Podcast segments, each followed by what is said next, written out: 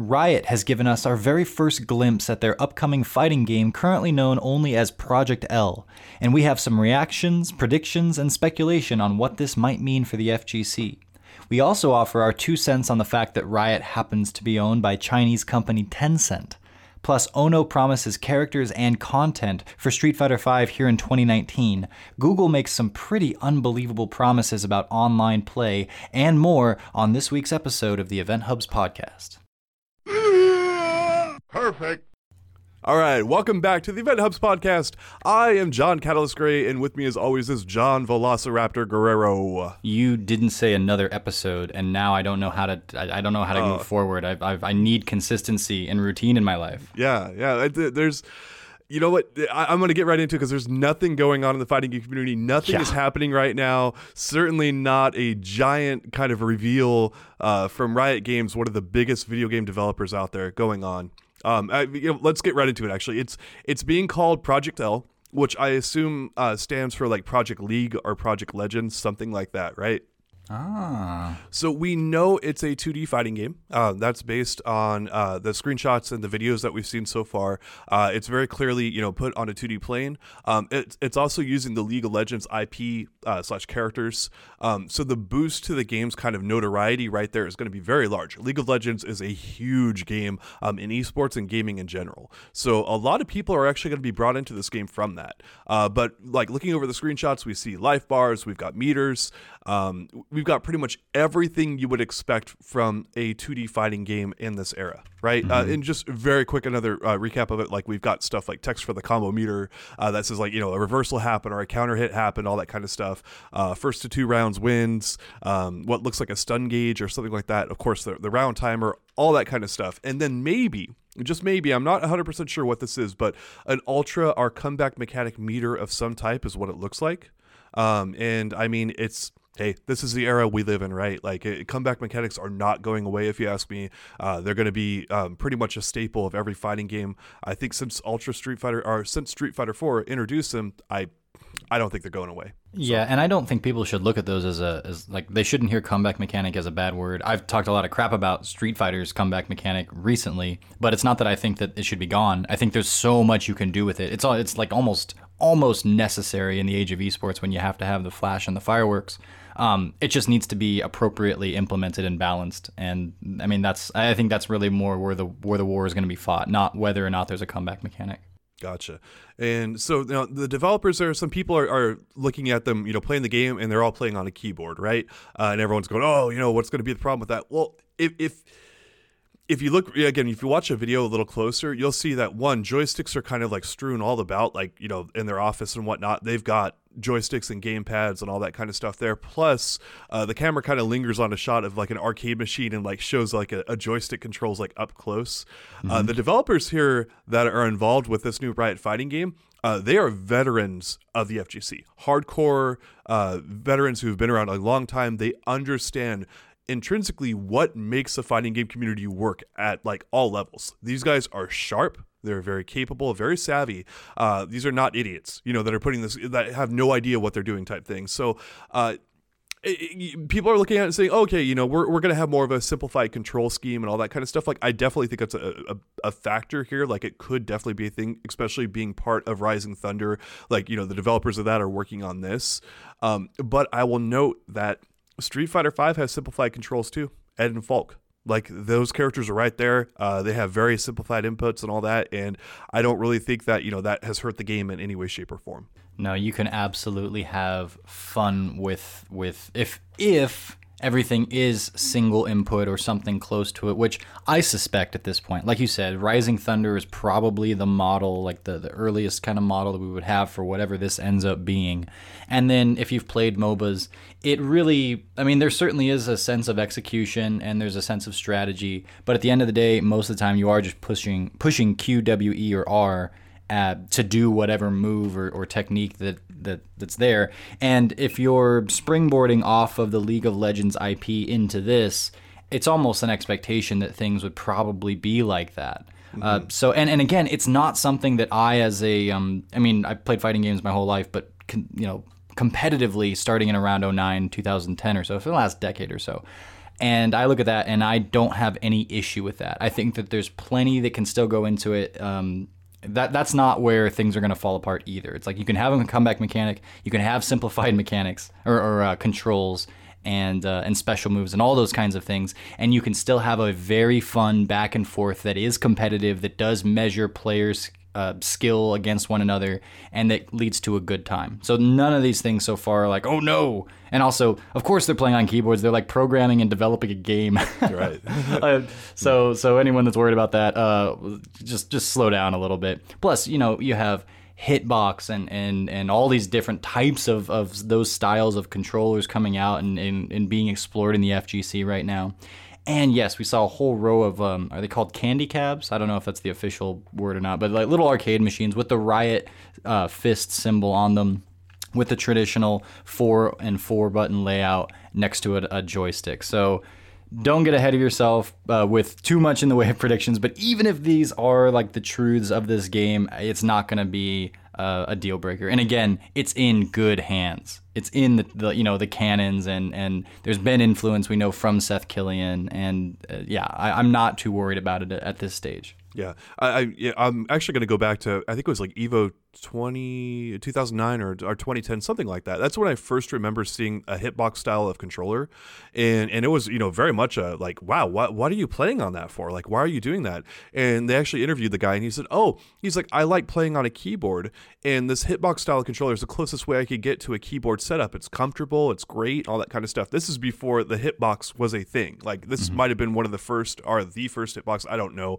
um, but again, uh, where I remember this from like way back in the day, about 10 years ago, is, is, again like someone wanted to play on a keyboard and couldn't because, you know, Evo doesn't support keyboards, or uh, I think that might change now with this, but anyway. Um, but I mean, again, that's what the hit, hitbox was. So uh, whether you play on a pad, controller, or whatever, it's just like, it's like how you want to play the game. That's really, you know, the, the only barrier there. Uh, it's just, it, it's whatever you want. So yeah, and with Evo rolling out its rules, it it seemed like that was going to be sort of a, a restrictive statement. But after reading through it, there were a whole bunch of possible restrictions, and at the end of the day, or at the end of the document rather, they basically said, yeah, and, and everything's pretty much, you know, you can use the Gafrobox, you can use a hitbox, you can use a controller, you can use a standard stick. It's like everything's pretty much okay. Yeah. So with where we are right now, the FGC is being pretty inclusive uh, as far as controllers go, and and broadening horizons, and and on multiple levels with controllers, and then obviously we're jumping out into the League of Legends realm with this. So it's uh, definitely a time of growth, and I think that we should be cautious. We should do one step at a time and be aware of and of the intent of each step and, and analyze each one. But I think we should also be excited and uh, and and have a little bit of faith in moving forward. It's not going to be perfect, but I think it could be much better than it already is. And yeah. So actually, let's get into that a little bit. Like, why do you think that we should be a little bit cautious going in with this Riot fighting game? Why? Well, why? Mm-hmm. Yeah, that's policy with anything, right? But with this in particular, um, well, there there there are certain angles that you could come in um, and and look at it and just be coming in too hot. You know, I, I mean that's kind of a pretty open ended question there. The first place that my mind goes is well, people might think, uh, yeah, this Riot game is going to because of how big League of Legends is. I, maybe it's not the biggest game in the world anymore. Maybe that's Fortnite, but it certainly was uh, recently, and it still is a, a very big powerhouse. And so you take that and you go well, the FGC and esports, we were always talking about like the juxtaposition of fighting games and this genre, and then the mega popular genres, and then MOBAs, I think, are at the top of that. League being the top of the MOBAs. Um, and you go, okay, so now we're getting into like a similar arena, or at least we're getting some of their juju, right? And that could blow us up into this huge new thing and take us into this new echelon. And, and yeah, I'm sure it's going to do uh, it's it's going to progress the fighting game genre, esports and such. But is it going to be the savior that comes in and, and just you know takes us to to the same level as League? No. So maybe that's one of the ways that people think, you know, this is going to. Well, you should have some caution, some reservation as you move forward. Is that what you were asking, or is yeah, it no, a completely a, different angle? Or? Yeah, I'm not a MOBA player. Uh, as people know who listen to the podcast, I only really play fighting games. Like every now and again, you know, I'll pick up like a new Zelda title, or I'll want to play like Castlevania or Bloodstained or something. Like, uh, and then VR. I love VR games, but um, it's like it's pretty much I, the only game I play regularly is Street Fighter Five. Right. So it's a lot of the stuff I'm coming in like with, with very fresh eyes to uh, and trying to wrap my brain around it. But um, but just looking at what Riot is as a company and how big their backing is, which we are going to get into here, uh, we are going to talk a little bit about the the China stuff. But um, I will just say that I think this has a chance of being the most popular fighting game in our entire community. Going in with caution, there we go, like thrown into the wind there. But I don't think that's an unfair statement based on how large this company is and what they do and the people that are backing it. Now, I, I want to be very clear here. I'm not saying that it will be the most popular game, just that there's a chance.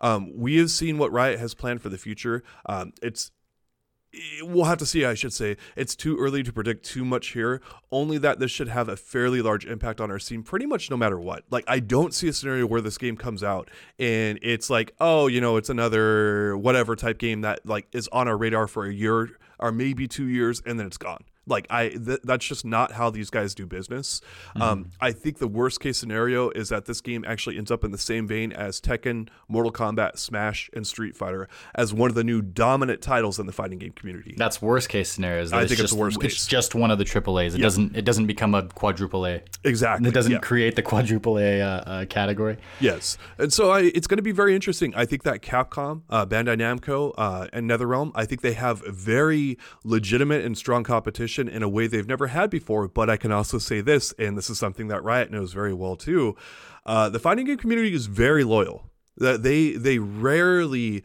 go away from playing fighting games, and they love the ones they've always loved. When a brand new IP comes out there, brand new things, like it's very hard for a lot of people in the FGC to pick that up. Um, when esports first came into the fighting game community, everyone's like, you know, screw off. Like we don't we don't want you guys here. Like we, we we've built plenty of uh, our own stuff here in the fighting game community. We don't even want your money. like that's that's how hardcore it was. So obviously that stance has softened uh, softened a bit and all that, but um there's a lot here. So anyway, um I, I could be wrong, but I, I this is a major development studio putting this together with super knowledgeable people. Um, I can't see this not being a huge deal for us. The pieces are in place for something massive, something that we haven't seen before, and and I think that pretty much sums it up. And of, of course, it could all fall apart. Of course, like there are a, a handful of scenarios where this doesn't play out to be the biggest, but hey, you know what'd be really cool is if it did, and it and it like you say, the pieces are in place for that. So.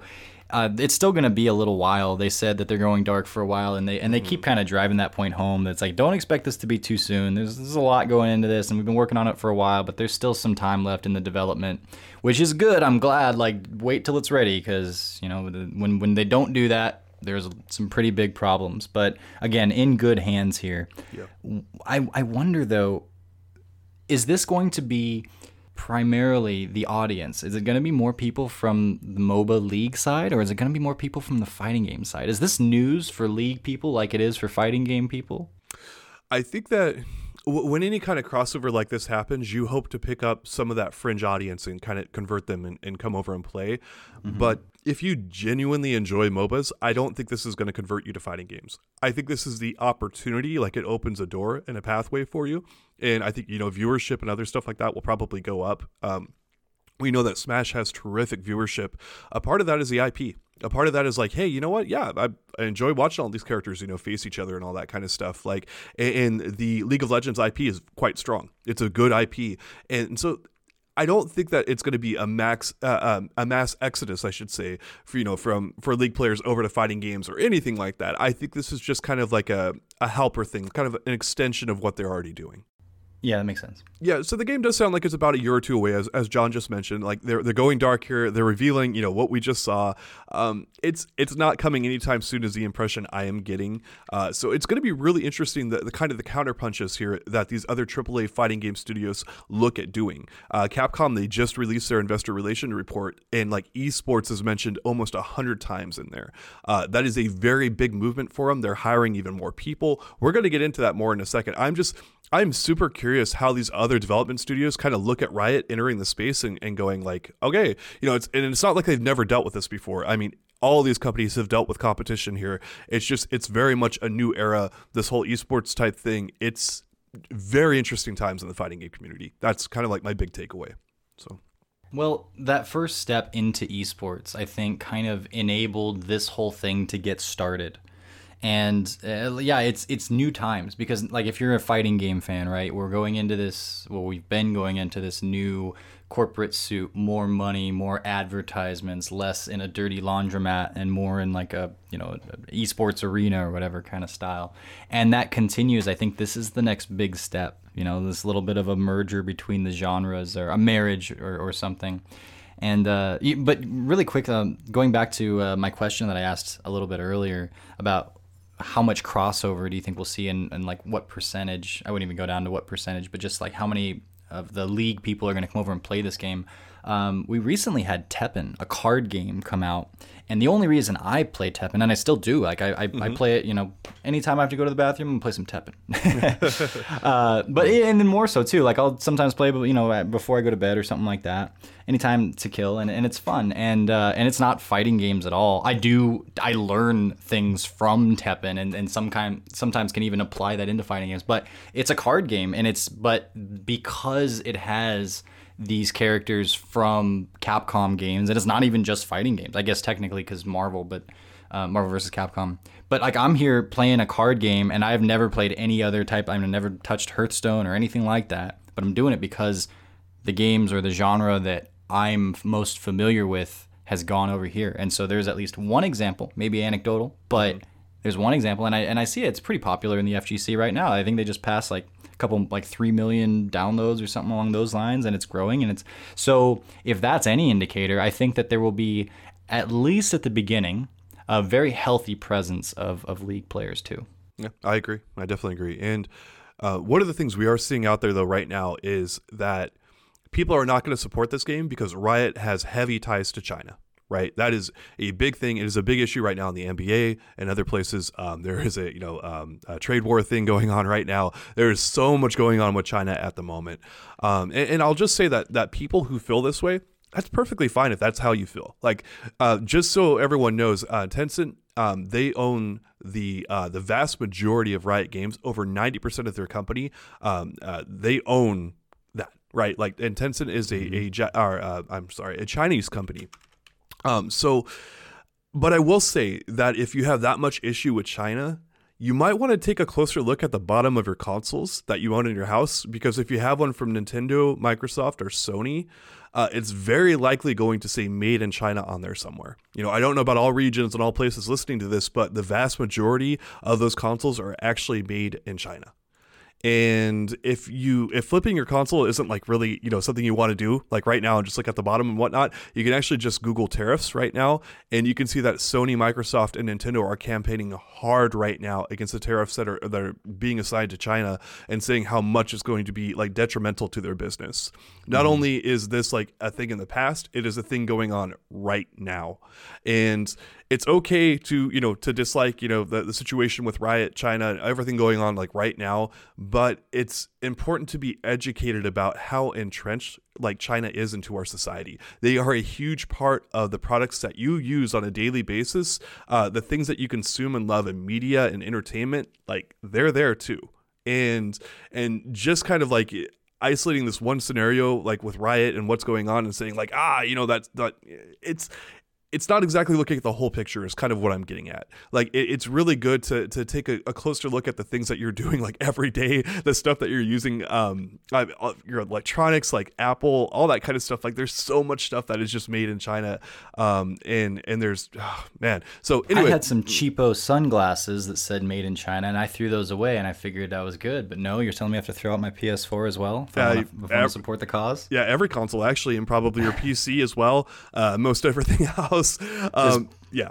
Yeah, this Blue Yeti microphone. Who knows? Yeah, probably exactly all that stuff. So anyway, uh, we are not a political podcast. Uh, we're not an economic podcast here. That's not what we do. We cover fighting games at the end of the day.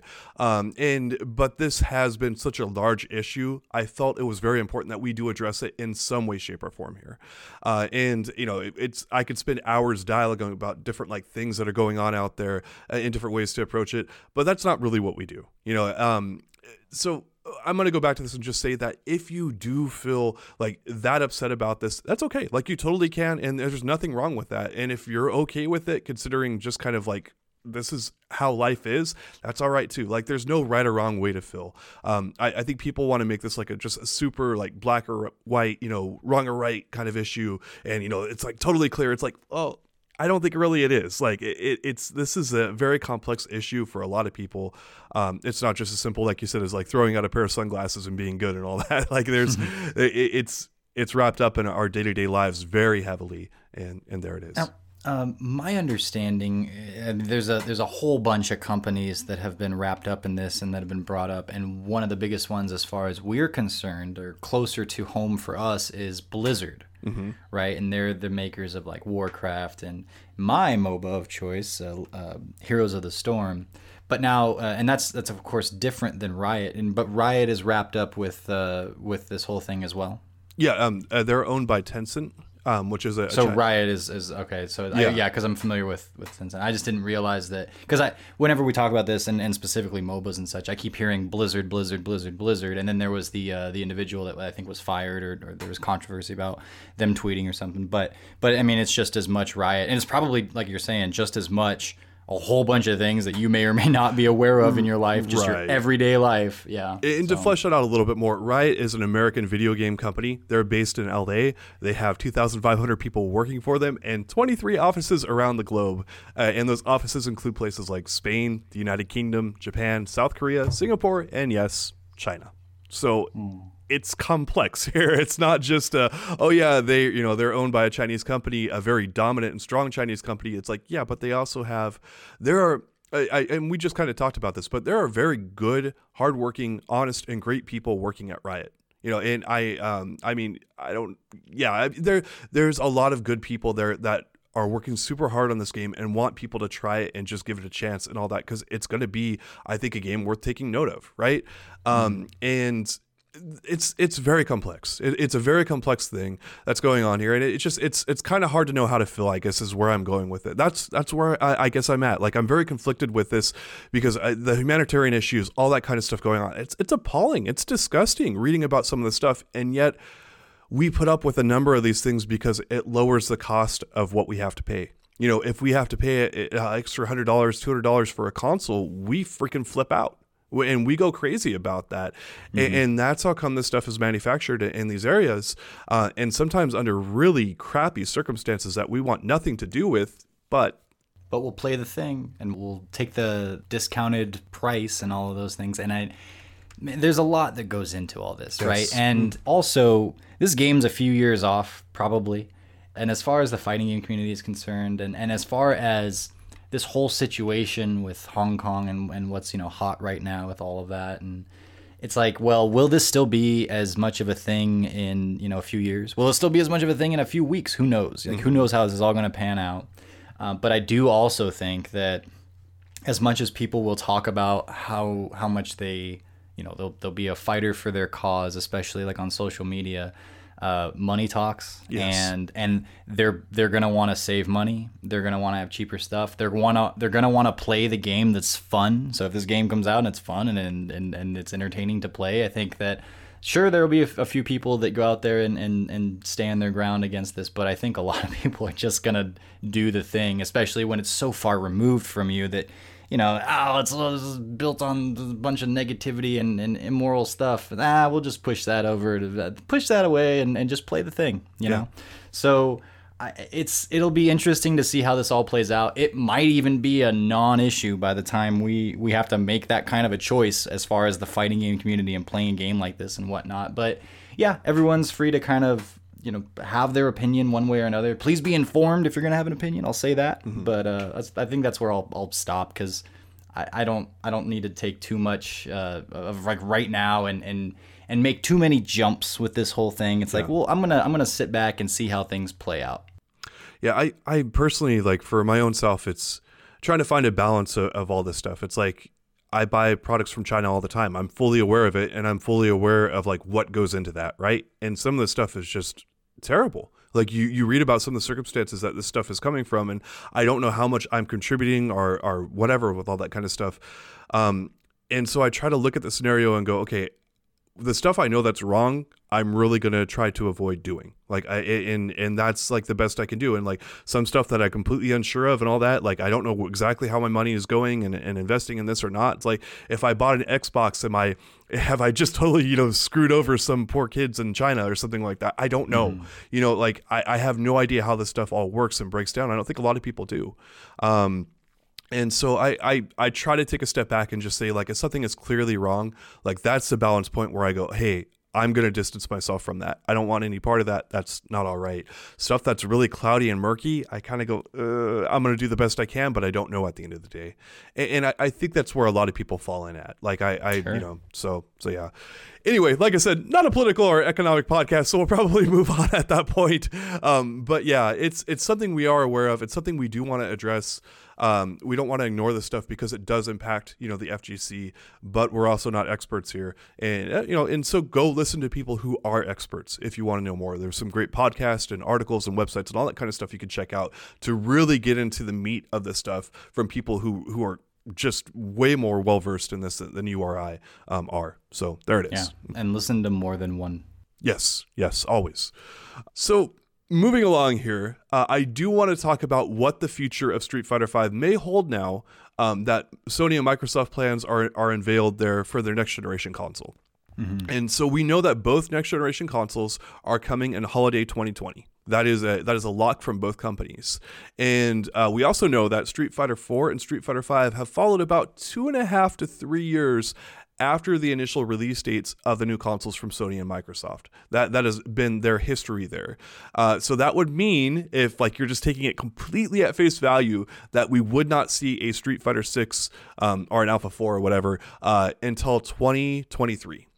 Hmm. And and I go, ooh, that looks like a little bit maybe too much of a stretch here. And I kind of wanted to fill in some of the blanks here with that kind of like whole discussion. So okay.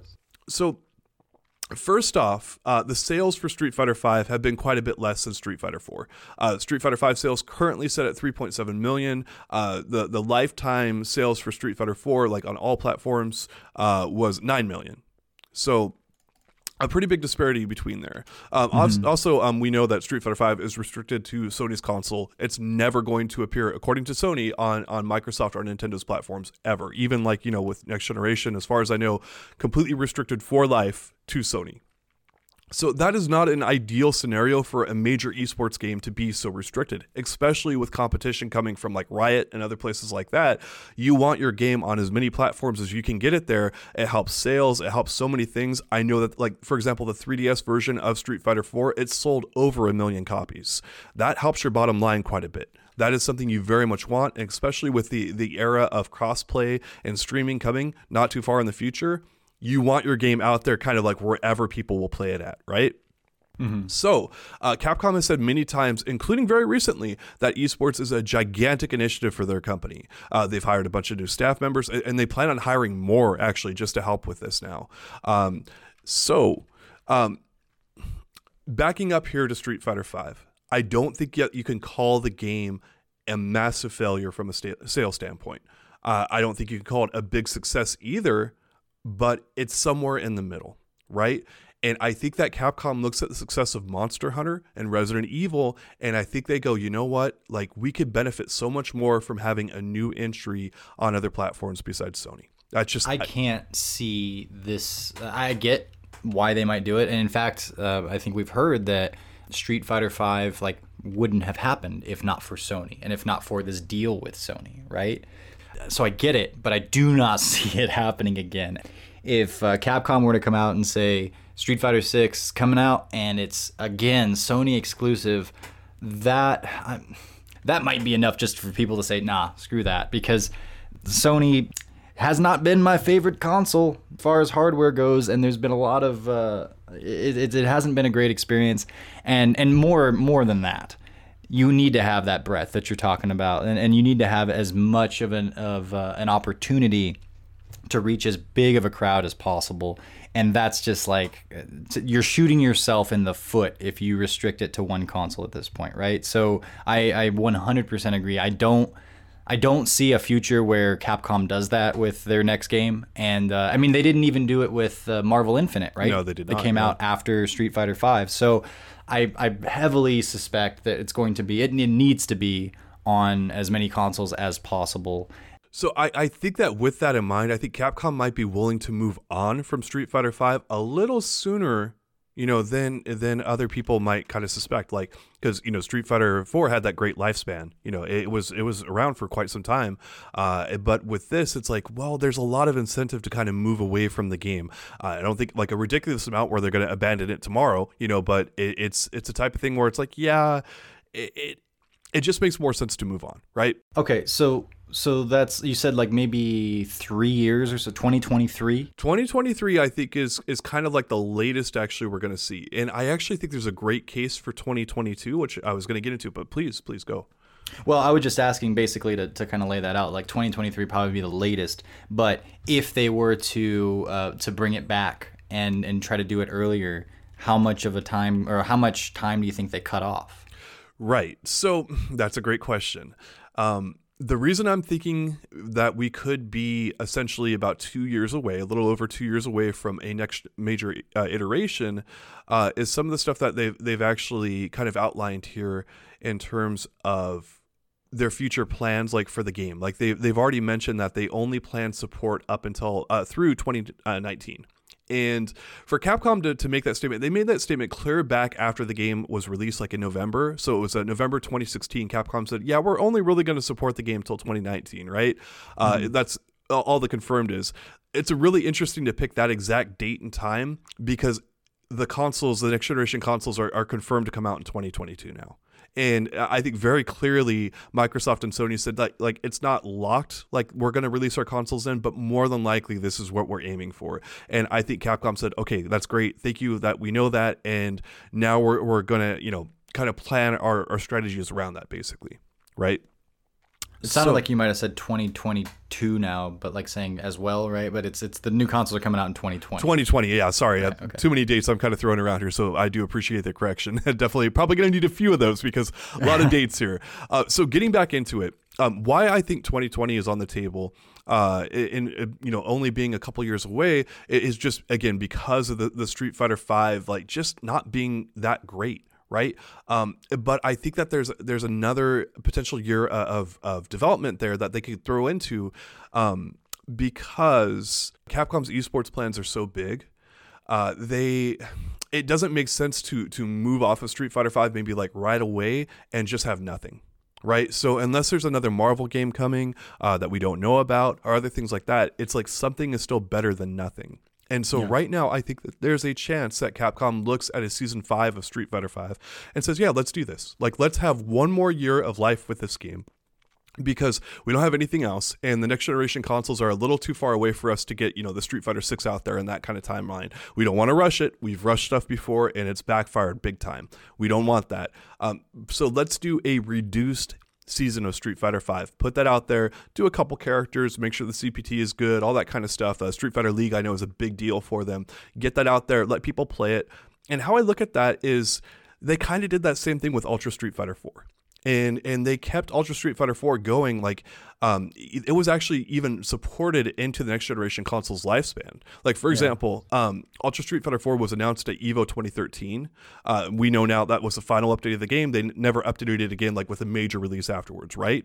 Uh, and it actually came out a few months into 2014 but by that time both the Xbox One and PS4 were already out like uh, they they were releasing a major update to the game with a, a new generation console already out there in there so i can i can see the reason how come capcom wouldn't drop street fighter 5 like it's hot or like it's not hot actually would be i guess the, the comparison i'm looking for here it's like there there's a reason for them to keep it going and there's a history of them actually keeping it going you know a little bit more. But again, it's Street Fighter 5 to Street Fighter 4. You're looking at a pretty big disparity in sales and kind of reception and all that.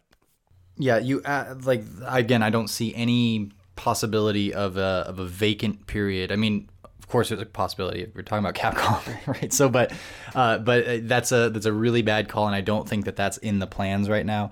I've actually thought that Street Fighter Six was probably in development like a year ago or so. I mean, it, it's going to take a while for for things to come out and such, but like. I think that yes, you you you have a little bit of overlap, but you jungle swing from game to game. You jungle swing from game that can be the main feature on the Capcom Pro Tour from game that can be that as well. And with Street Fighter Five, uh, you like there's a bunch of stuff going on here. You said a lot of things, but uh, it sounded to me like you were describing season four of Street Fighter Five Yeah. when you were saying like things are dialed back and we're gonna release a few characters here and there. But like this felt like their wind down period, um, which which further made me feel like okay, Street Fighter Six might be not next year, but maybe a year after. You know, like 2021 is more like where I'm thinking Street Fighter 6, unless you have something else that comes in that's not Street Fighter, like a Marvel. That that could be also an, an equally possible case. But you got to have something. And with Street Fighter 5, right now uh, it's it's starting to it's it's not the main game anymore. You know, like Street Fighter 4 stayed as like the main game for virtually all of its life, right? The the ending game at like Evo and at all these big events, and like it certainly isn't anymore. It's not at my locals, like you know, like uh, at uh, Evo Japan. Guess what the main game in Evo Japan is? Smash Ultimate, right? Like it certainly does not have the presence that Street Fighter 4 did. It's also got a lot more competition, you could say, than Street Fighter 4 did. So there's that as well. But the the situation is different, and I think that Street Fighter 5 is waning faster now you have to have it for at least another year, right? You got to do something. Like I, I think that there's for sure going to be a season five, uh, especially the way it's set up as a service. You need to have constant development because I think that when that ceases for Street Fighter Five, people are going to say, "Okay, now we're done playing." Uh, if there's nothing else on the table, we're done playing. Like I talked about last week, everyone's always asking what's next? What's the next dlc what's the next update? The yada yada. And and we've kind of been trained in this modern age to expect something new. Some of that might just be because the game isn't as fun and they want something new but also a big part of it is because that's what we're programmed to think. Like there's going to be six new dlc characters every year and there's going to be balance changes and there's stuff to look forward to. There's always something new on the horizon until there isn't. And at that point a lot of people are going to turn off. Um, you see those kind of things happen, like when, um, like when I remember when Super Street Fighter 4 was announced and it was like a month off. People didn't really want to play vanilla anymore because it was just like that was that was done. Like it's going to change. It's going to be different. And the FGC and, and I think people in general can fall into these. Um, not traps, but just these feelings where okay, now we're done playing. Like this thing makes us done with the game, and I and I think that if you stop support and you tell people that you've stopped support for Street Fighter V, that's a real possibility. So I think they need to continue to develop. I think you're gonna have to have one un- you gotta let people know that stuff is coming. And i think they're doing that now thank goodness. But then also uh, obviously you have to have the content rolling. I think you need something like a super for to, to carry the game for another year like a, a super or an ultra or whatever update like kind of a, a, a new look at it like arcade edition was and um and yeah, like like they have to continue to pump into Street Fighter Five until something else can come take its place, and it's falling, man. Like uh, there was a little spike of of uh, of hype about it for these new characters, and they're they're fine, but it's kind of just like a blip, and now we're kind of back to okay, what's next? So uh, I think Capcom needs to go in and and do a lot for Street Fighter Five still. And here's the thing, though.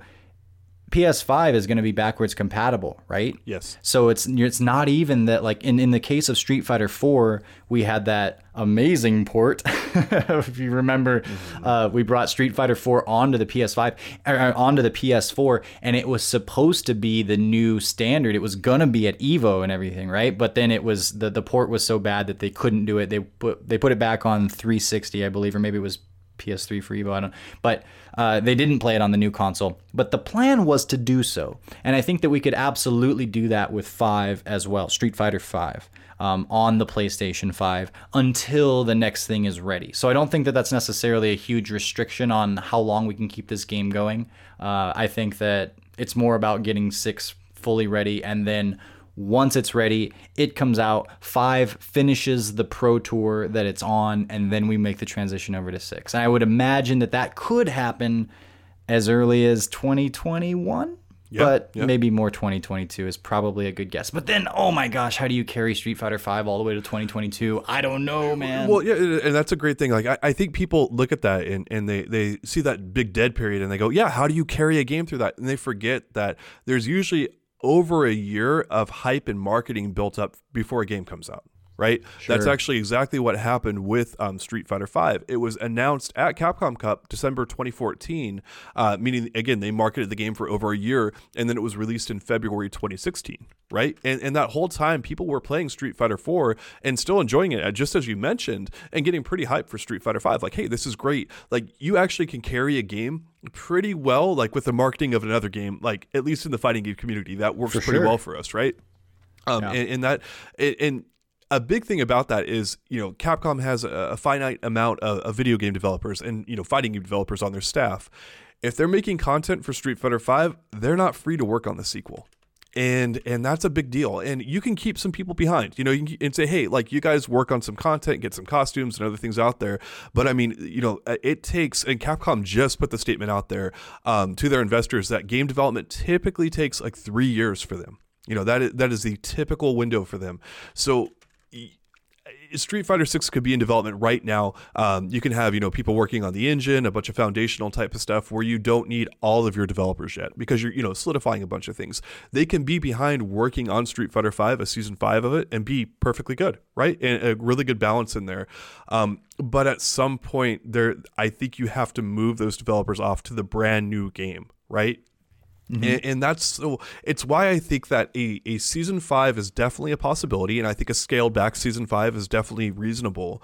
Um, but I think beyond that, like even though there's going to be a bit of a dead period, which we just talked about, you know, uh, I think that's okay because of the marketing and other stuff that they can do in that window to kind of solidify things.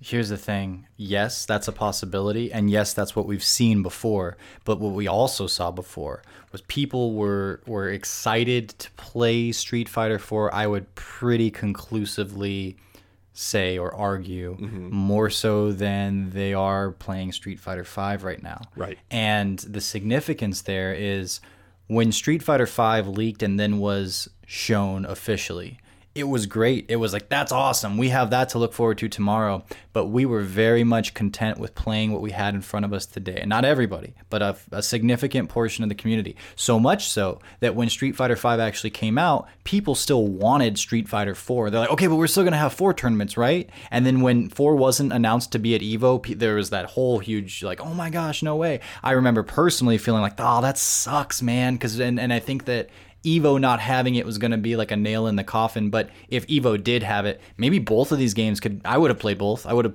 done at the same time. I still wanted to play four, and I think a lot of people still wanted to play four. Now we moved over to five. Big part of that was like kind of we were were somewhat forced to to with like Evo not having four and things like that.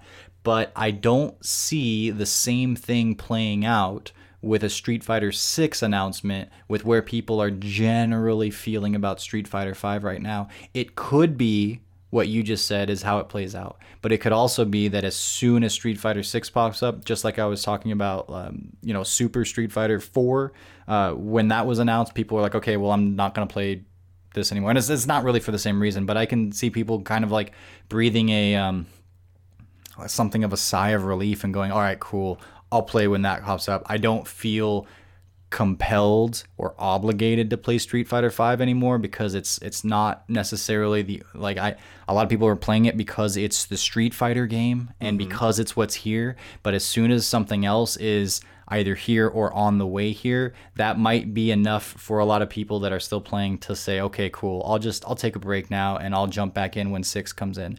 And if that happens, then the dead period that we're talking about is going to be a lot more dead than I think we're we're letting on. Yeah, and I, I mean again, but the other thing is it could also build up hype for Street Fighter Six and say, hey, you know, it's not going to be a complete departure from what Street Fighter Five is. There were a lot of lessons learned from Street Fighter 4 to Street Fighter 5. There there Yes. are huge gameplay implications. If you go back and play 4, there's a lot of jank. A lot of jank in that game, uh, and and they fixed it in five, uh, and I think that you know it, it can work both ways. But I don't disagree with you that it could 120% for a number of people work the way that you're talking about too. Uh, Street Fighter 4 had so much more goodwill and charisma and all that kind of stuff we've talked about before. Uh, I, I do want to make the other end of the case, but yeah, I, I don't disagree. Yeah, and and I do think that when six is announced, there will be absolute hype for it. People will be very excited for for a variety of reasons. but I wonder if in like if five has the momentum and the charisma to survive through that hype, or if if there's not enough room on this this table right now for both things at the same time. So I, I hope that five keeps I, I hope capcom is successful with the pro tour with fighting games with their street fighter department. I hope that five grows into you know to be even better than it is now. And uh, and i don't hate it outright and, and i would say a lot of negativity about it but i don't hate it outright. Um, but I also like I, I don't want that dead period to happen, so I'm a yeah. little a little leery of it. So yeah. Yeah, uh, I'll also mention that um, in Capcom's investor relations thing, which I keep referring to, uh, they they have mentioned now that their post-release support window for for big games for them is typically three to four years. Well, if mm-hmm. we're talking about Street Fighter V, the three-year window we're up here was season four right? And if we're talking about four years, that means a fifth season. So they do say three or four years. They specifically mention that. So I don't know what they are planning. It's just, but it is another possibility here that we could be seeing a fifth season of, of Street Fighter Five. Uh, and if that happens, well, um, we're actually maybe just a year away from the uh, the Street Fighter Six announcement, right? Capcom mm-hmm. Cup comes. It's 2020 Capcom Cup. Uh, there's every reason for Capcom, if they're ready, to announce Street Fighter Six there. Uh, say, yeah, you know, support for Street Fighter Five is ending, but you can play it for this entire rest of the year, right? Um, and that's kind of their transition right and that's that's what we're looking at here we're, we're doing a lot of reading of the tea leaves we're trying to put the pieces together to try to make this like what is capcom going to do to make this all work right like how are they going to smoothly transition between periods uh, as smoothly as they can given the circumstances right and, and this is kind of like what we see uh, at least i should say what i see as a most likely outcome i'm not saying it's going to happen i'm saying like yeah, that, that makes sense. Like that, based on what we're seeing from the statements they're making, all this kind of stuff, like this could be fairly smooth for them and let them keep all their kind of esports plans and all that kind of stuff going on. So, um, again, just to recap real fast, uh, season five of Street Fighter Five seems you know, somewhat likely uh, Capcom Cup announcement at 2020 for Street Fighter 6, and then um, Street Fighter 6 comes out uh, in 2022, very early in February. That is the window that Capcom loves to release their games in. It is uh, February, and and then boom, we've got our, our brand new game. So, do you think personally that people will play and watch Street Fighter 5 for another full two years? yes. Uh, but uh, I think the the big but in the room and exactly what you're getting at is how many, right? Like how how well will that you know support what Capcom wants to do? Yeah. I, I want to say something else because I love Street Fighter V so much. I really enjoy the game. I just got to Grandmaster rank, so I'm going to shut myself out for that too. Hey, congrats, yeah, by the way. Yeah, yeah, very stoked about that. Um, but I can't, I can't think of any other equation beyond it's on life support a little bit for that period of time. It it works, it functions, it functions, uh but it it it's not going to be ideal, but it works. It gets us through that period of time. I think it will be just enough to do it.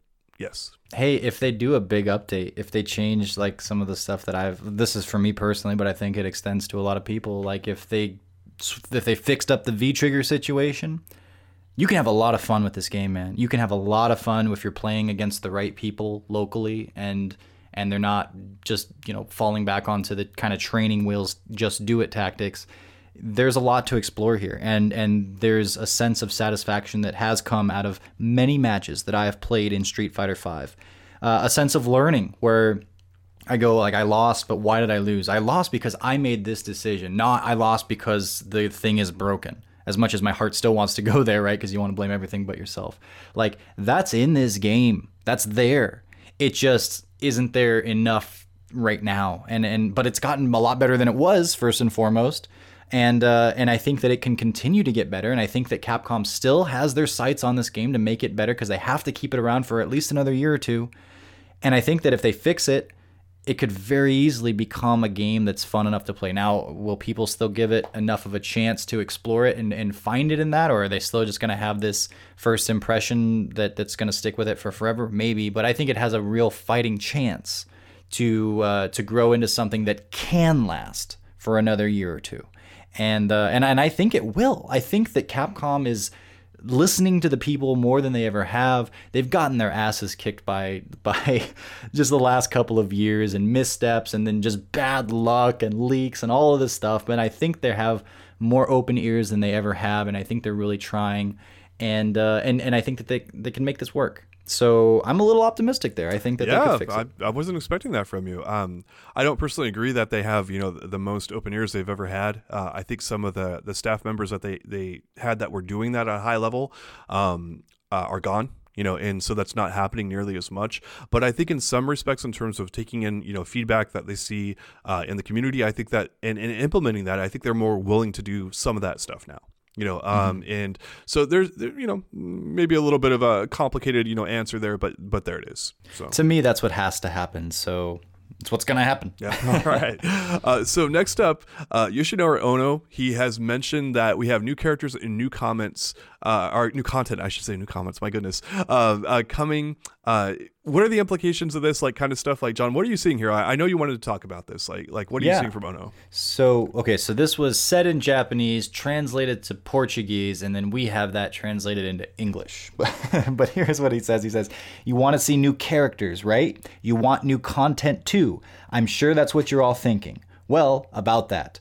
We're going to have new information to present to you in regards to that at Capcom Cup North American Finals in November and at Capcom Cup in December. So, if you could please just stay patient until then.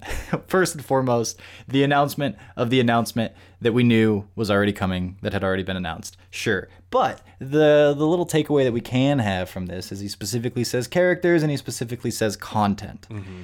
And I'm focused more on that content thing. I think we all expected like another character or two for this season. Hey, maybe even more, who knows? But characters probably still on the way. But content, that's been the big question. And even in what we were just talking about, I think that a super or some kind of a big update needs to happen. Of course, a balance change. Um, what all could content mean? Well, it could mean new costumes. It could mean new a new story mode or new single player modes but we are consistently seeing new costumes. They simultaneously announced all of these uh, athletic costumes for free. And so I don't think that that's what Ono means when he says content. I think costumes are going to consistently keep coming out, the crossovers and all that stuff.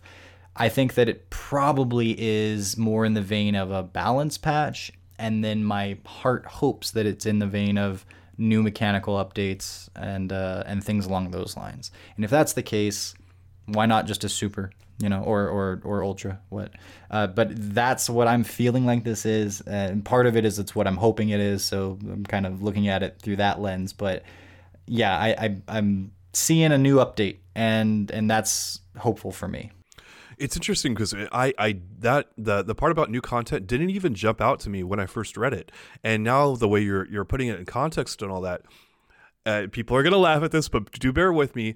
Ono chooses some of his words very carefully. Not all of them. Uh, there are a number of them that you're like, what? You know, uh, but uh, some of the things that he says are very carefully crafted and, and done in a certain way. And you can see that when he's making some of these type of announcements and speeches and whatnot. And then, of course, he goes off the cuff and, and talks about like a new Darkstalkers or, or whatever that's like never going to happen and all that kind of stuff. So, yeah, it, it's Ono. But it's interesting that you mentioned that new content thing and like kind of as a point of emphasis and we have we have seen that. That is again once again how ono likes to, to hint and kind of direct people to different things which is you quite stop calling everybody world warriors by the way now that honda's out. Exactly exactly. So th- that's quite fascinating and, and definitely would speak to another you know a little another tally mark i would say under the category of like are we going to see an update for street fighter 5 yes you know type thing that that's it's pretty interesting um, Do you think that? Because I know we've talked about that a handful, and it's it's almost felt sort of matter of fact between the two of us and how we've discussed it. But lately, it's not feeling like that. Uh, I don't think people are thinking that as much, and, and maybe even you aren't thinking that as much. But I'm not sure. Like I, that's why I'm asking you directly. Do you think a super update is on the way still? Um, I, I would put like if I'm going to put a percentage on it, I'd probably put it at about seventy to eighty percent. So I'll split the difference. Seventy five percent likely. I think that an update is coming here. Uh, again, just you have to look over Capcom's history. Uh, one point eight years, they release a new Street Fighter update every one point eight years. Like even with the ten year dead period between Street Fighter 3, Third Strike to Street Fighter 4, if you tally up every update that went in there for Champion Edition to the Alpha games to all that kind of stuff, they do something every 1.8 years. And I know that sounds wild, but that's what they do. So it's it, Capcom is such a creature of habit, like, and, and so it's hard for me to, to ever separate them from what they always do because mm-hmm. that's what we always give them crap for. It's like, damn it, Capcom, quit doing the same things over and over again but your guys are really predictable. We know exactly what you're gonna do. We this is what you guys. So yeah, that's that's kind of how I look and, at it. And Ultra Street Fighter 4 was okay, so it was revealed at Evo 2013, you said? Uh, it was yes, revealed at 2013. Came out in 2014. Came out in 2014, and so really it had a little more than a year and a half before Street Fighter 5 dropped, right? With that Ultra update. Mm-hmm. So uh, another way I look at this is how much time are you going to have if you're going to put all this effort into revamping your game um, or giving it a makeover you better give it enough time for people to play it. And I don't think that's an issue here, though, especially if it rolls out like early next year or something along those lines. That's, uh, yeah, it, it works for me. It works in the timeline. I think you have to do it, man. I think you have to. Otherwise, I don't see how this works. Mm. Um, I wanted to get into now actually a few characters that we are hearing about and some of the rumors we're hearing about. Um. We have heard uh, uh, what is it? Brand new V skills are coming to the game. Uh, an- another set of V triggers we've heard. Um, these rumors are so up and down, and we just kind of never know what is going to happen here. And I will say that when stuff leaks, Capcom moves it around. Like that's what they do. So we're careful about saying like 100% stuff is coming or not. Um, we also say rumors and other stuff because we're not sure. Like it, it's it's a really hard you know thing to, to guess and put out there. But um, some of the characters we are hearing rumors on the internet about uh, are Rose, Oro, Sodom, uh, and and those three characters, if I was a betting man, um, I would say those are the most likely characters coming to the game. Um, and a few less likely people we've heard about are C Viper, Fei Long, uh, Yun, and then uh, finally Maki uh, from Final Fight. Uh, Final Fight has actually been very popular with Capcom as of late. We've got Poison. Uh, I don't know if you consider Zeku or not, but you know we've got Abigail, Lucia, all that kind of stuff. Like there, there's a lot of like Final Fight in the game right now. Um, Cody. Mm-hmm. Yeah, so there you go. Um, so, uh, uh, and I'll mention that I think this season is actually going to have the standard six characters as well. Um, my guess is two more is coming. You know, we've got one in November, one in December, and then I think you know they say that's all for Street Fighter Four season four or Street Fighter Five season four. Uh, but here's also the update to the game. You know, and yes. and then you know season five we get however many characters and however many you know new things at that point, right? Um, so I'll just say because uh, we've given them a lot of crap about this. Capcom has done a pretty good job of misleading and redirecting people by, like I just mentioned, mixing up their release dates as stuff gets leaked. Um, almost no one saw Lucia coming. I, I don't know how many people predicted that character, but no one I saw that was notable. We never spoke about her, uh, but we did talk about Honda quite a bit. We pretty much called him coming. Like we knew he was pretty much like a lock character, and we were talking about that. I think after um, the uh, the 2018 Capcom Cup, we, we spoke about Honda quite a bit. I think even way back then, right? And then Ono, of course, edited all those hints and stuff. And then we did mention Poison a few times um, before she was unveiled. Not a lot. She wasn't a character super high up on our radar, but she was you know someone we discussed right? I was saying Poison at Capcom Cup 2018, uh, but that was only because Carolyn's hair was dyed like pink, and so I thought that was a hint. Gotcha, gotcha. so, in where I'm going with that is that's about accurate for predictions. We nailed Honda. We had no idea about Lucia, and we heard some rumors. We thought Poison could be a candidate, and that's like a perfect split of options: dead on, complete miss, somewhere in the middle right? Mm-hmm. and that's kind of like how you should look at these character rumors that we're giving and any characters out there. It's like there's a there's usually some truth to the, the stuff that people are putting out there right? Uh, but you can't take it to the bank and say like this is a 100% lock with most of the people that are that are putting this information out into the wild. How do you think people would react if you have someone like oro and uh, like like these these front runners that we have like do you think those characters if, if you think about them being released will will generate enough hype or will they be like little blips in the radar? I know uh, i could definitely say this without any bias or any you know kind of like thing holding like that rose is going to be one of the most influential and amazing characters ever added in the history of fighting games.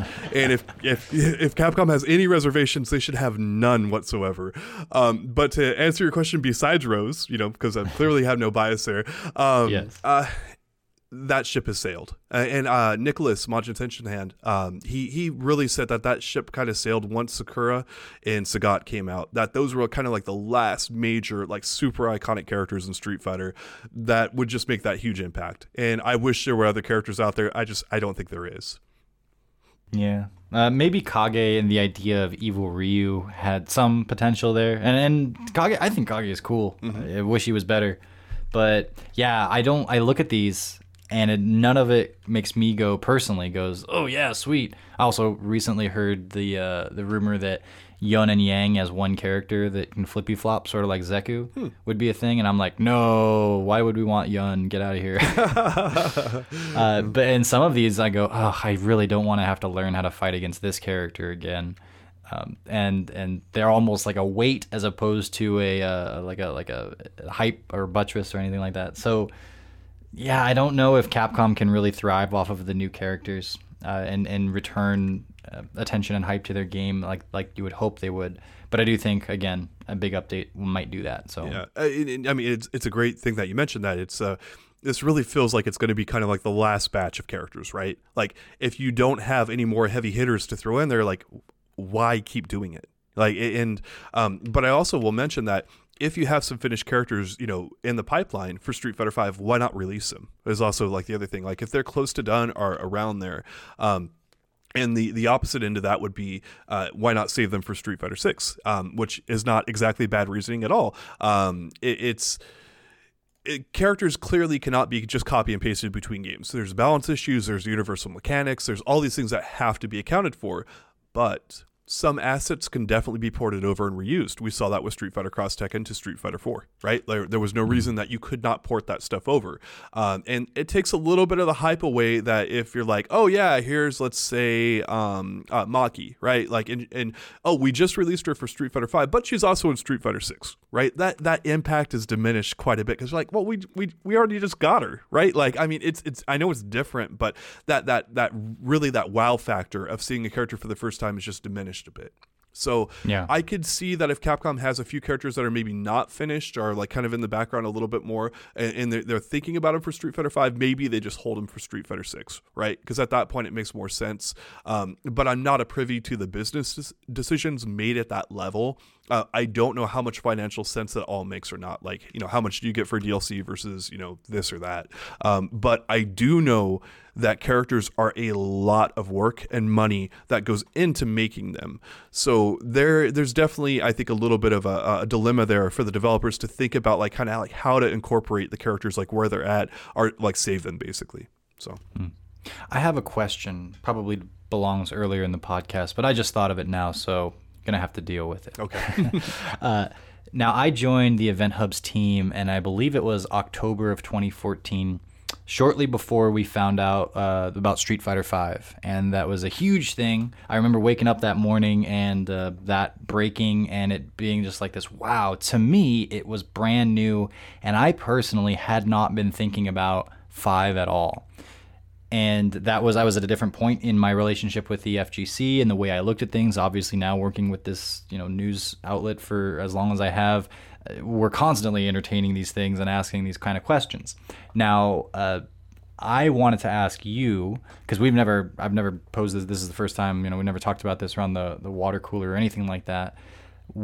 How much talk, if any, was there of a Street Fighter Five or the potential of Street Fighter Five? Before it came out, like in the maybe like the year, the last year of, of Street Fighter 4, after Ultra was released, like how much were you guys talking about it at the time as event hubs, like it's, even just internally? And that's a, that's a great question. I can say that we've really evolved one as a website and two as a fighting game community to really look into this stuff and kind of analyze mm-hmm. it. That was not happening before. It was like, well, here's a couple combo videos, you know, and here's like how to play Rufus, and here's how to do this and whatnot. We've really um, grown quite a bit um, over the years. Uh, but to more directly answer your question now in that context, not a ton. Like there was yeah. not a ton of discussion about it, like we are talking about Street Fighter Six. Mm-hmm. Now, I, and then I can appreciate that Event Hubs itself has evolved, and, and our direction of what we kind of want to look at, and how far into the future we're looking versus you know the now of combo videos, if you will. That has certainly changed quite a bit. So that's something to take into account with this. But this also might speak a little bit to how much the community feels like they need something else. Yes, yeah. So. It, it's and it's funny. I, I, I thought that was where you were going, and I'm like, yeah, damn, he nailed that one. it's uh, it's I yeah, I really wish that people would embrace Street Fighter Five more for what it is, and like to actually see the depth and the wonderful stuff that's there. But it, it's like, look, it's you're consumers. Like you, you're paying sixty bucks for this, and then all the DLC and all the time invested and all that kind of stuff. You can't make people appreciate what it is, right? Like that is the developer's job to to make that happen from the get go, and that did not happen with Street Fighter Five. And it's you know while we're talking about all these timelines about Street Fighter Six, like yes, we're excited about Street Fighter Six to come. We want the game, we want it great. We don't want it rushed we've been through there Oh, and no. we, we've done that and and and it's like yeah like it's so there's all these kind of like you know crazy factors at play and you just you have to look at them and you just do the best you can. Like you do make smart choices make good choices. There you go and, and roll from that. So but moving on here, uh, Google Stadia, they have announced some stuff called uh, negative uh, negative button press, negative latency leg, or something like that. Oh my god, uh, predictive button presses, all that kind of stuff. I know you've been following the story. I, I'm really curious what your thoughts are here on the streaming platform being better than freaking offline play. Yeah, and and I like that you said frickin' there to add a little emphasis and give us a little bit of attitude as to how we're approaching this. The uh, uh, Google Stadia is making some pretty big claims about what the online experience is going to be. And frankly, I have an open mind, maybe, but when it sounds too good to be true, it usually is. And they're saying things like ultimately, we think in a year or two, we'll have games that are running faster and feel more responsive in the cloud than they do locally regardless of how powerful the local machine is. I would love to believe that. But oh my gosh, are you kidding me? Like with where things are at now, I'm looking to the next generation of like, you know, the next tech generation, the next update to like the the basic average sort of internet connection here in the West and and what the next consoles are capable of and what the next Street Fighter and all that stuff. And I'm looking like, oh man, it's gonna be a pretty good jump and we're almost there. Like there are some things that you know the net code could be fixed up a good bit and I think it will be and it's gonna not be perfect, but you know, we've made a lot of progress from where we were 10 years ago, and, and we're about to make the next jump, and, and I'm excited for that. But I'm not thinking anything along the lines of they're going to run faster on the cloud than they are locally. Now, I hope that we look back and someone goes, Oh, remember when Velociraptor was all doubting and they just, he was all kind of conservative about it, and they couldn't even imagine what, you know, man's not supposed to go more than 25 miles per hour. That new horseless buggy thing, that's just crazy stuff, right? I'm hoping that, that this is a reality, but oh man, this feels like way, uh, well, way big overshoot. Yeah. Um, and and it's sounding like in your reactions here to this this quote and such that you're feeling about the same. And you know more about this kind of tech and, and stuff than I do. Yeah, I mean, this is cutting edge tech, is what they're doing. So I'm I'm definitely gonna you know flat out say I'm very ignorant in terms of how they're they're trying to accomplish all this stuff. I mean, it's cutting edge, brand new technology that I don't think anyone else has ever done. If there's a company who could pull it off, it's definitely Google. But uh, I wouldn't wish our commenters on anyone, but I really do wish when when this engineer at Google said like this statement, like one of our commenters just like jumped into the room and said, "Have you played Street Fighter Five online? Have Yes, you done this? yes. You know, kind of thing." And it's like, yeah, that's a pretty like like how the hell are you gonna pull this up? And, and the whole internet's kind of laughing at Google right now for the statement. Yeah. and, and that is also the history of electronics and technology sometimes people come around and make these huge statements and actually back them up. Usually, when this goes down like this way, everyone laughs at these companies and they go, "Oh yeah, that was really dumb to say," and we wish we could take that back. So yeah. Yeah.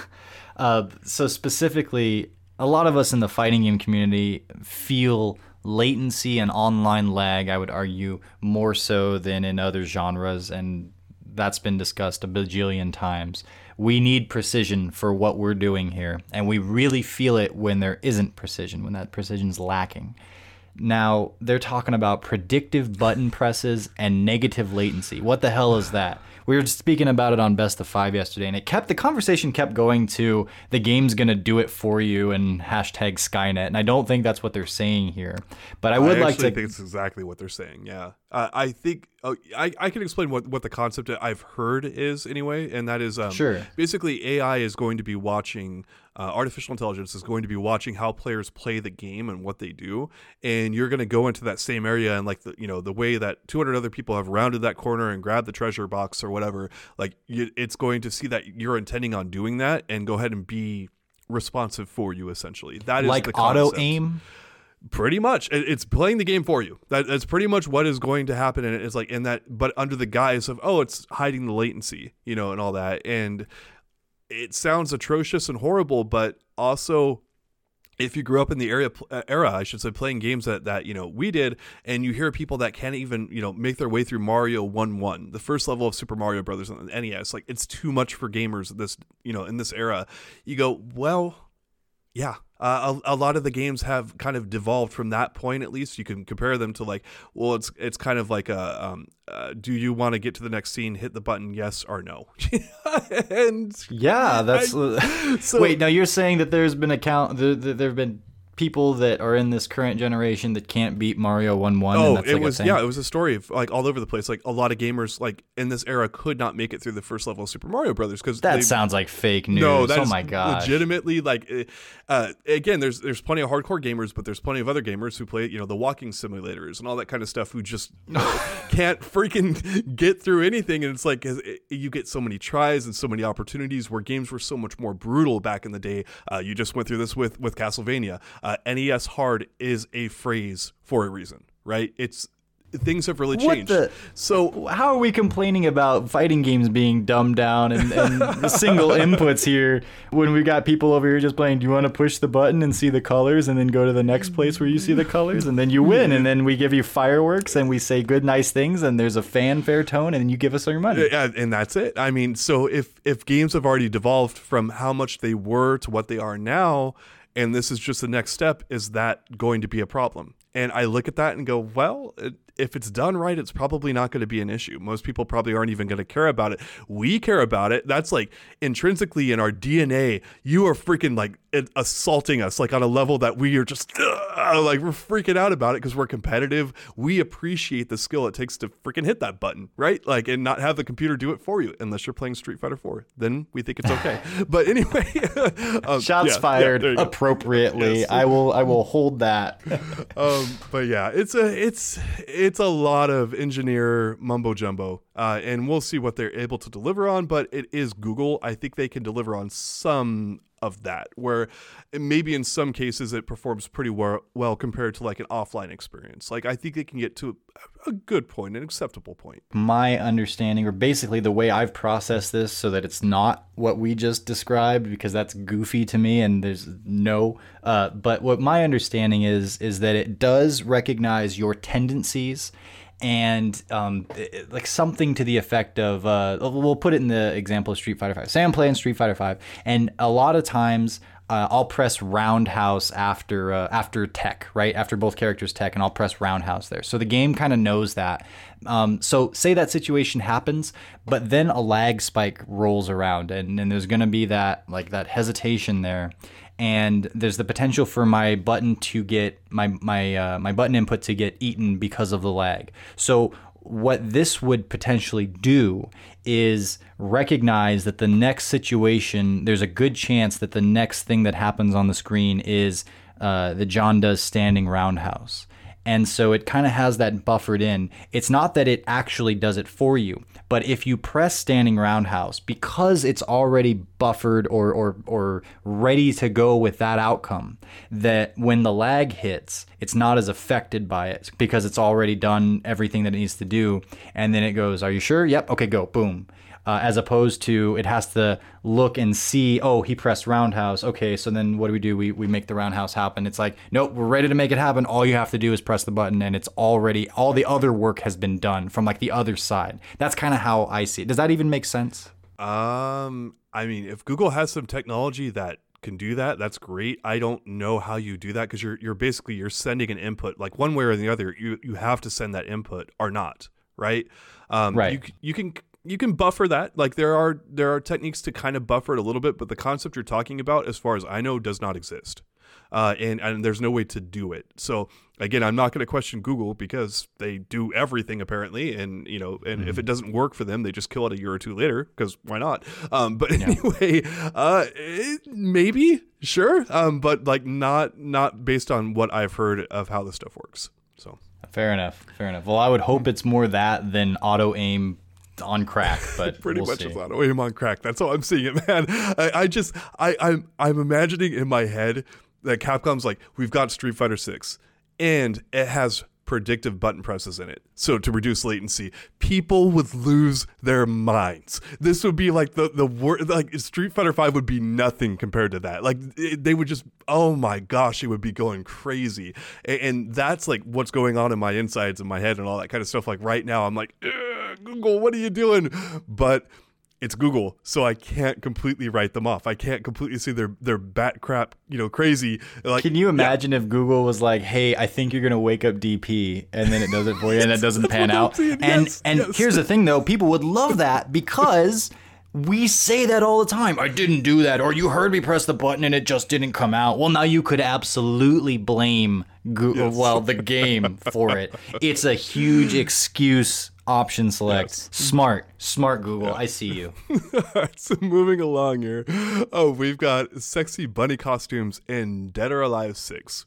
Oh. So John, I, if this is yours, dude, I, I'm really curious where you're going with this one. So well, uh, I also just didn't have enough to talk about, so I wanted to bring up sexy bunny costumes mm-hmm. uh, and and such. But then we got this League of Legends thing. So, uh, but what I was uh, planning on saying about the sexy bunny costumes is that if you recall, just about over a year ago, DOA 6 was coming out and they and Team Ninja and the developers were playing the card that it's going to be less sexy and that got it so much publicity. And then core values happened and that got it so much publicity. And I haven't been following closely DOA, but I can look back over the history of it and see what actually happened. And what I'm hearing, and you probably can chime in on this because you've been closer to it than I have, just you know being on event hubs for as, as, as long as you have and such. And and uh, it seems like they play both sides of the fence. on this this weird morality thing that they've got going on, uh, and and they come out and say, okay, this is the time where it's going to be more legit, and it's not going to be about the sex. And then, but then the like the first patch or the first update or DLC, it's like, oh, and then here's all the sex or or whatever, or just like a few development showings later, it's like, oh, and then there's a bunch of sex in it and stuff. And this feels like it's that, like all the all the girls, I think, save for like two of them, Mai was one of them, I think. I got these basically Playboy Bunny esque costumes with the ears and everything. And it's like the, these costumes that just scream sex at you after all the core values talk.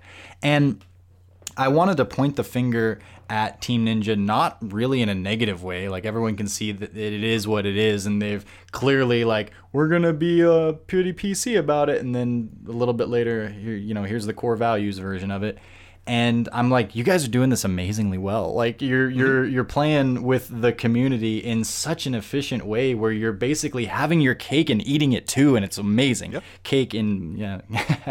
so I just wanted to shout out Team Ninja for being awesome at being hypocrites or whatever. I don't know. It's pretty playing, much, yeah. It, it's a yeah. There'd be a little anyone who doesn't like you know question them now on their uh you know their efforts to de-sex their games or whatever you want to call it is just not doing their homework. You know, so the next time they go to say, oh.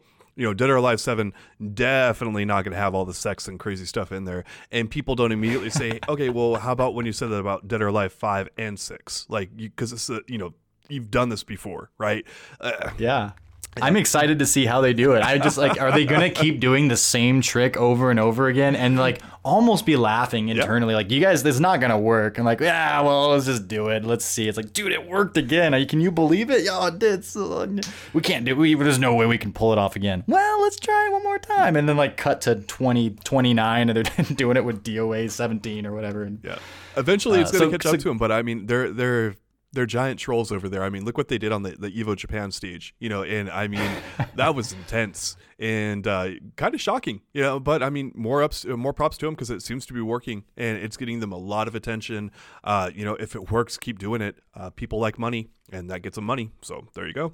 Shout outs to Team Ninja for, for exposing everyone. Yep. Shout outs to money too. And China yeah, too. Shout out to money. Shout out to money. Like China, if you want to hook us up, like we're we are not above oh, that, no. right? We're, we're, we're good. So I'm just kidding. But anyway, um, but yeah, it's it's interesting times, and it's it's uh, we've been talking a lot about this behind the scenes actually just to, to close this out and uh, i've been uh, linking up AC/DC money talks right Mm-hmm. Great song from back in the day, uh, written and it's just like human nature does not change that much. It's like you can usually follow the paper trail back to, to pretty much anything, and it's usually going to lead back to money.